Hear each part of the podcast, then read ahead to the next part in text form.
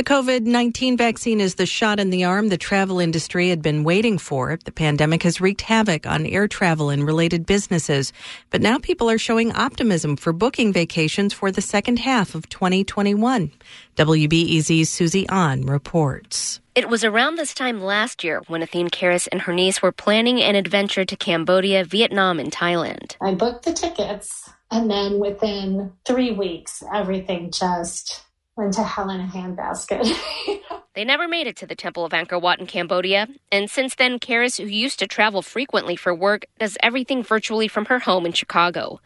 Now she's itching to get out again. Encouraged by the COVID 19 vaccines and enticed by low prices, she and her husband booked a trip to hike to the historic Incan site, Machu Picchu, in Peru. The only thing that would keep us from moving forward is if we somehow could not secure a vaccine. Karras is feeling optimistic that she and her husband will get vaccinated by September when they plan to travel. And she says she had to at least try. After all, round trip airfare from Chicago to South America cost her as much as a pre pandemic flight to Miami. It felt so exciting to just have a plan for something big, you know? The travel industry and associated businesses like hotels and restaurants have been hit especially hard during the pandemic. Roger Dow is the president of the U.S. Travel Association. He says last year the industry lost $500 billion, or 45% of its revenue. He says job loss was even worse. As of today, it's still about 40% of all unemployed, so it's been hit very, very hard. Like most big cities, Chicago is no exception. From its hotels, convention centers, to Chicago based United Airlines, all are struggling. United reported a $7.1 billion loss in 2020. Dow says there's a lot of pent up demand, and there are signs of optimism, at least for leisure travel in the second half of the year. Prices are low for hotel rooms. I'm seeing all sorts of specials from the airlines. And again, since you can change it, my advice is book it now because you can change it. And four or five months from now, you're going to wish you had booked it because they will get more expensive. Travel agent Lynn Farrell of Windy City Travel says her business has been down about 90% during the pandemic. She's starting to see some of it trickle back. We've got people going to Europe. We've got people going, you know, the Greek islands. I myself am going to Bora Bora. I'm going to New Zealand. I'm going to Hawaii, all in the second half of the year. Farrell says the nature of her work has changed. At the beginning of the pandemic, she had to figure out how to get stranded people home. Now she's become an expert on ever changing COVID protocols for all destinations.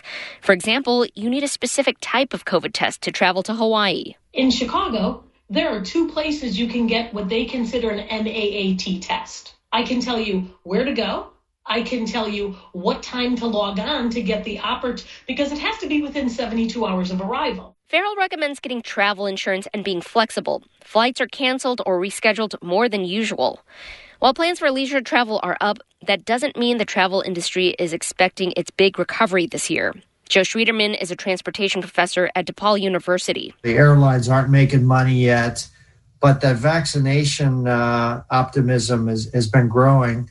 And the sense is that airline travel is going to be pretty good this summer. Maybe maybe 70, 75% of last year he says real recovery will happen when business travel and conventions come back, likely in 2022. He thinks this will be a big year for domestic travel, which could help a tourist destination like Chicago. But international travel is still a wild card that may leave people disappointed. Airlines are not optimistic that that's going to be back uh, really for another year. And uh, it could be a lot of flights being cut in the next few weeks. Athene Karras knows her trip to Machu Picchu might get canceled, but she and her husband have a plan B for an American road trip. So we're going to do other smaller trips, but for sure there'll be there'll be something else in our future if we don't get to do this. There'll be another two week trip. Just won't be as exotic. Susie An WBEZ News.